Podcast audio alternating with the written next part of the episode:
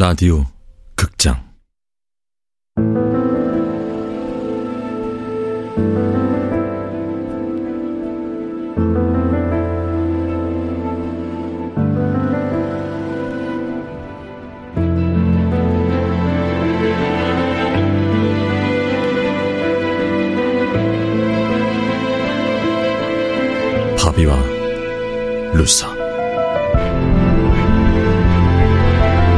원작 박유경 극본 이영미 연출 황영선. 열여덟 번째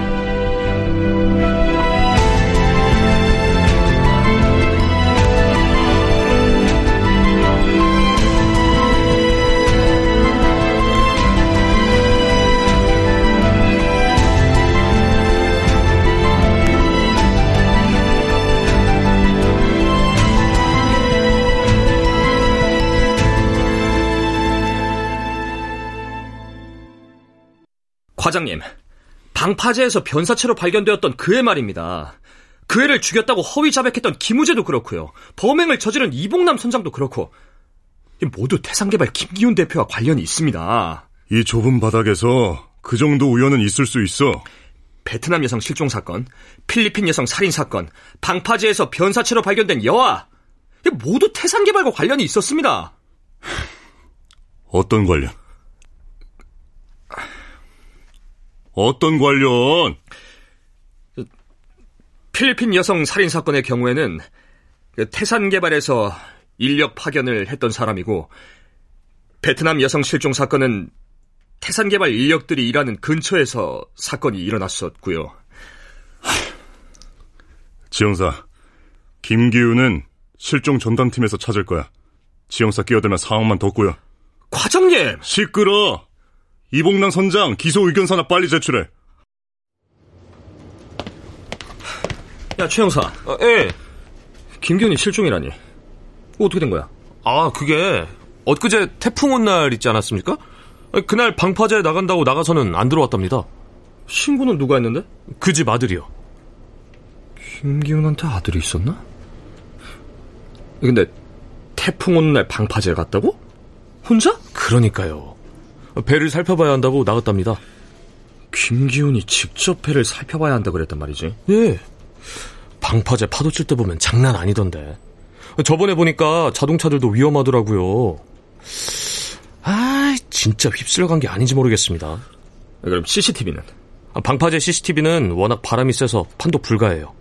그러면 그 집엔? 그 집엔 원래 CCTV가 없답니다. 보안용 표시만 해놓고 없대요. 그래? 하긴 숨길 게 많은 집에 CCTV가 있을 리가 없다. 근처 차량대 블랙박스는? 지금 알아보는 중입니다. 김기훈 가족 관계는 어떻게 된대? 아들이랑 둘이 산다고 합니다. 뭐 다른 사람은 없고? 어, 집안일 도와주는 아주머니 한 분이 있는데 그날하고 그 다음 날은 집에 없었답니다. 진짜로 김기훈이 없어진 게 맞아? 김기훈 찾겠다고 직원들 우왕좌왕 쑤시고 다니는 거 보면 실종이 맞기는 맞는 것 같습니다.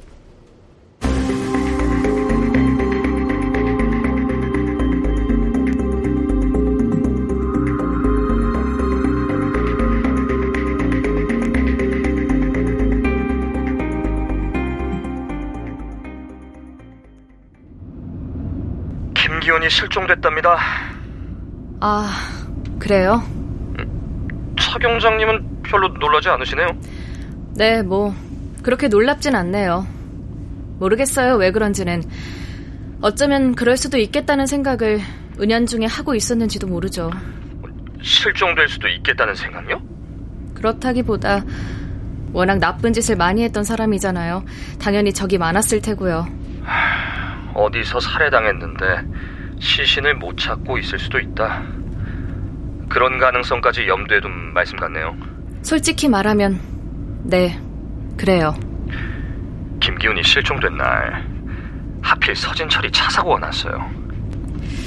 서진철이 김기훈을 어떻게 했을 거라고 보시는 건가요?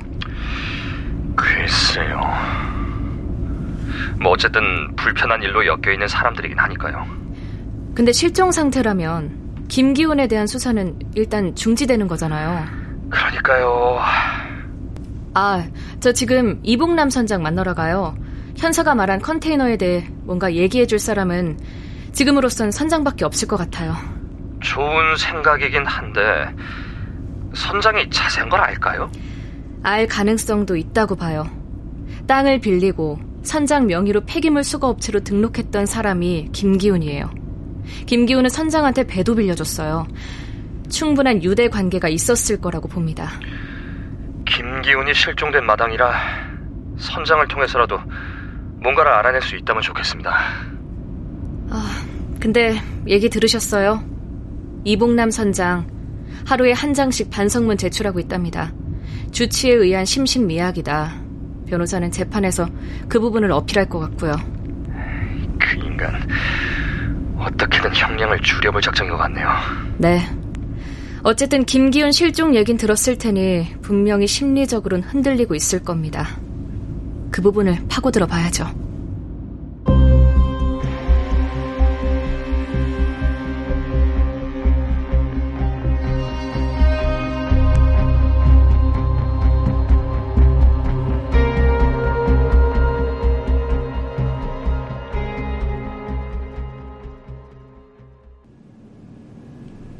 김기훈 대표 실종 얘긴 들으셨죠?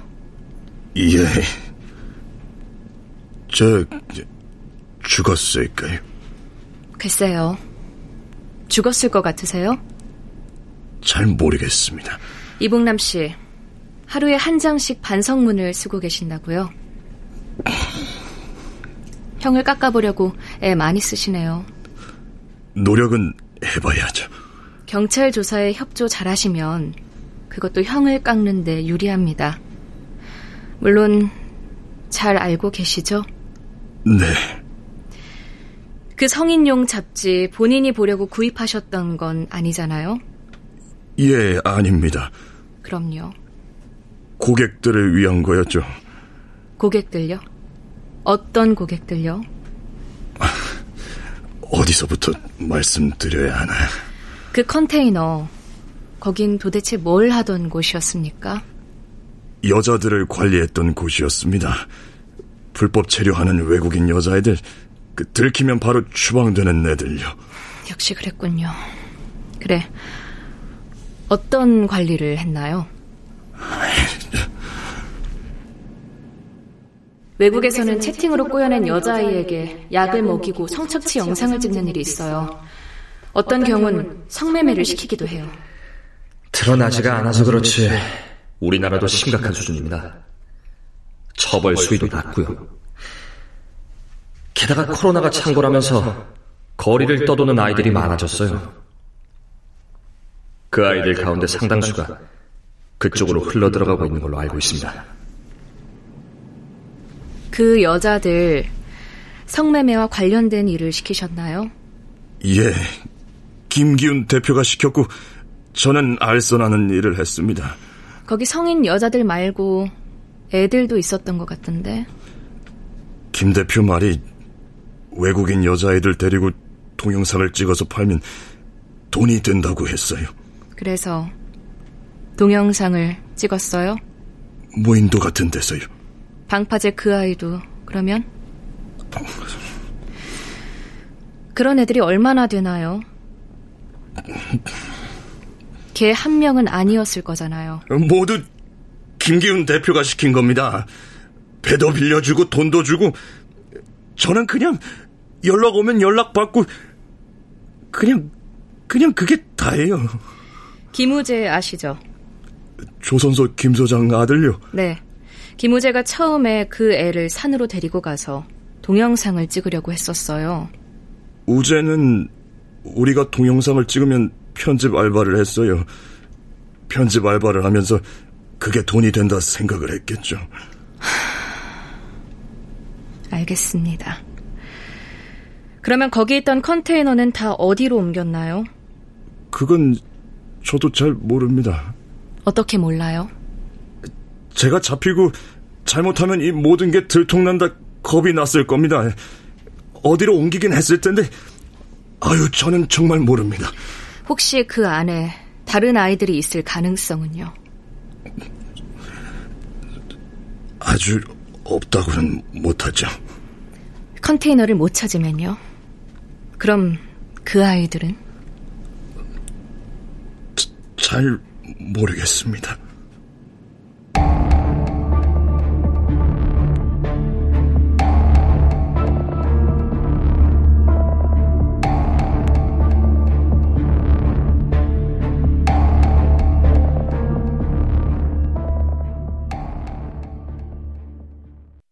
김기훈의 실종 소식을 들은 이후 이봉남 선장은 김기훈과 관련된 모든 사실을 순순히 털어놓았다.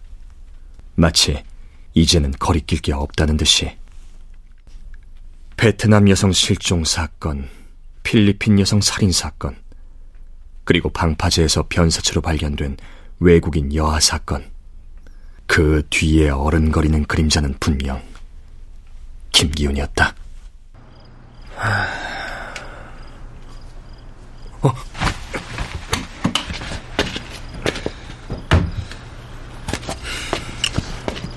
김철. 예? 거제 경찰서 형사과 지준혁 형사입니다. 아버지가 김기훈 씨 맞죠? 예. 아직도 연락 안 왔어요? 연락이 왔으면 제가 경찰에 말씀을 드렸겠죠. 혹시 어디로 가셨는지 짐작되는 것도 없어요? 글쎄요. 사업을 하시는 분이라 저도 잘 몰라요. 다른 직원들 얘기를 들어봐도 김기훈 씨는 한 번도 본인이 직접 낚싯배를 챙긴 일이 없다 그러던데. 그리고 그 낚싯배들 대부분은 선장들이 직접 관리한다 그러고. 어디 원한 살만한 데라도 아는 거 없어요? 모릅니다. 사업하시는 분이니까 이런저런 일들이 있겠죠. 저한텐 사업 얘기를 잘 안 하시니까 저도 아는 게 거의 없어요. 형사님, 저희 아버지 꼭 좀 찾아주세요. 핸드폰도 두고 나가서 연락할 방법도 없어요. 혹시나 전화가 오진 않을까 매일 밤 뜬 눈으로 기다려요. 혹시 납치를 당한 건 아닌가? 누구한테 해코지를 당한 건 아닌가? 별의별 생각이 다 드는데 미치겠어요. 제가 아는 데는 다 가서 물어봤는데 아무도 본 사람이 없대요. 이럴 땐 어떻게 해야 돼요? 네?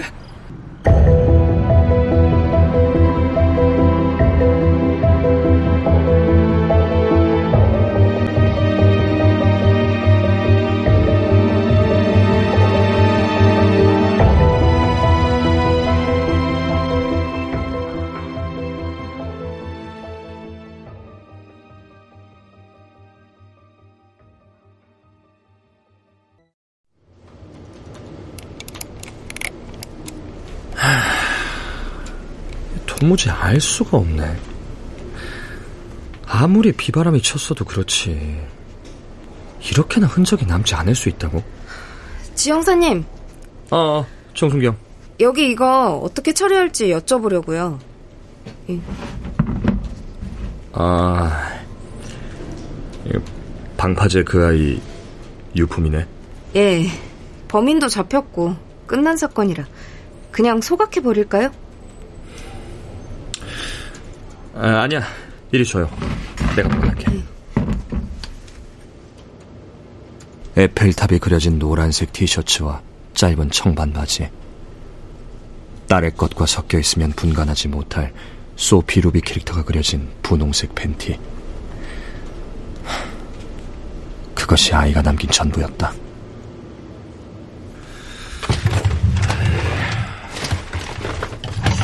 선배님, 뭐 찾으세요? 야, 김영사, 혹시 방충제나 방습제 있어? 아, 아 근데 그걸 보관하시게요? 응. 아, 뭐하러요? 내 형사 생활 끝나기 전에 추가 증거 나오면 다시 시작해야지. 아니, 다 끝난 사건을 뭐하러? 나한테는 아직 안 끝난 사건이야. 어, 최 형사. 차량 블랙박스 판독 결과가 나왔는데요. 그날 김기훈의 집으로 들어간 사람이 하나 있었습니다. 서진철 씨라고. 서진철? 그래, 알았어.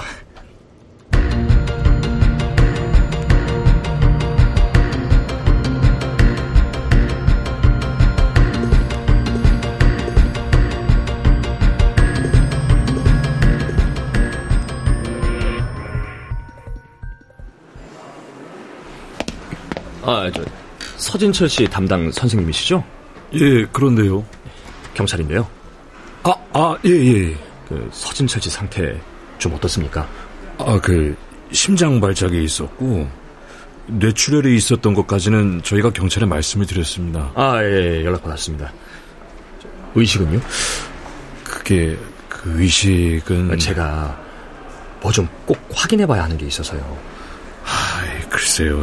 경찰이 뭘 묻는다고 해서 정확히 답을 할 수 있을 정도는 아직 아닙니다. 그렇습니까?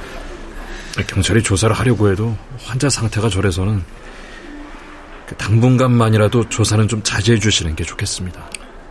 예, 알겠습니다. 예, 그럼.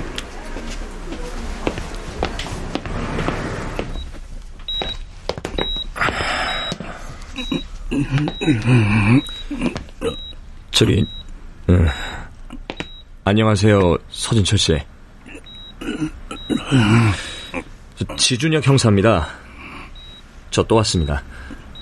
알아보시겠어요? 한 가지 제가 꼭 좀 확인하고 싶은 게 있어서 왔는데 사고 난 그날 혹시 태산개발 김기훈 대표 만나셨어요? 아, 아, 아, 아 말이 어려우시죠. 그러면 만났으면 눈을 한 번 깜빡하시고 안 만났으면 눈을 두 번 깜빡해 보세요. 어, 안녕하세요. 아, 현수 왔구나. 네. 얼굴 좋아져서 다행이다. 멍도 다 가라앉았네. 수능 얼마 안 남았지? 네. 그래. 동생은? 그때 생각보다 많이 다쳐서 의사 선생님 말씀이 골반뼈도 많이 부서졌대요. 동생은 아직 움직이지도 못해요. 그러면 아빠보다 동생한테 가 있어야 하는 거 아니니? 아빠를 용서하지 않는다는 걸 직접 보여주려고요. 아무리 시간이 지난다고 해도 절대 용서하지 않을 거란 걸 계속 확인시켜 드리려고요. 그래서 와요. 그렇구나.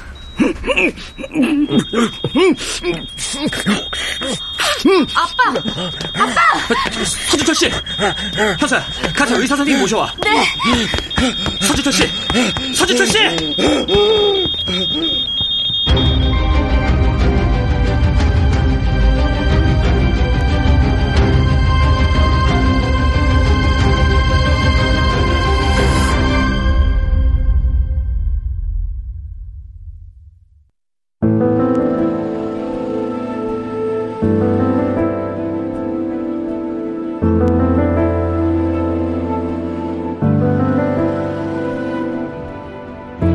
라디오 극장 바비와 루사 박유경 원작 이영미 극본 황영선 연출로 18번째 시간이었습니다.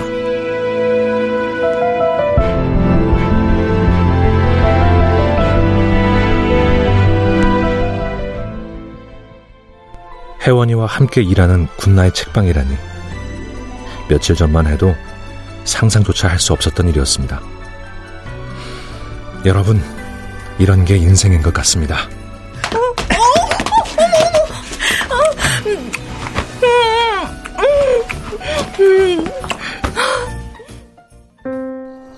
계절이 지나가는 하늘에는 가을로 가득 차 있습니다. 사랑? 나도 그땐 그렇게 미안했어. 근데 아무리 당신을 사랑해도 증오가 마음속에서 떨어지지 않았어. 그건 사랑이었다. 라디오 극장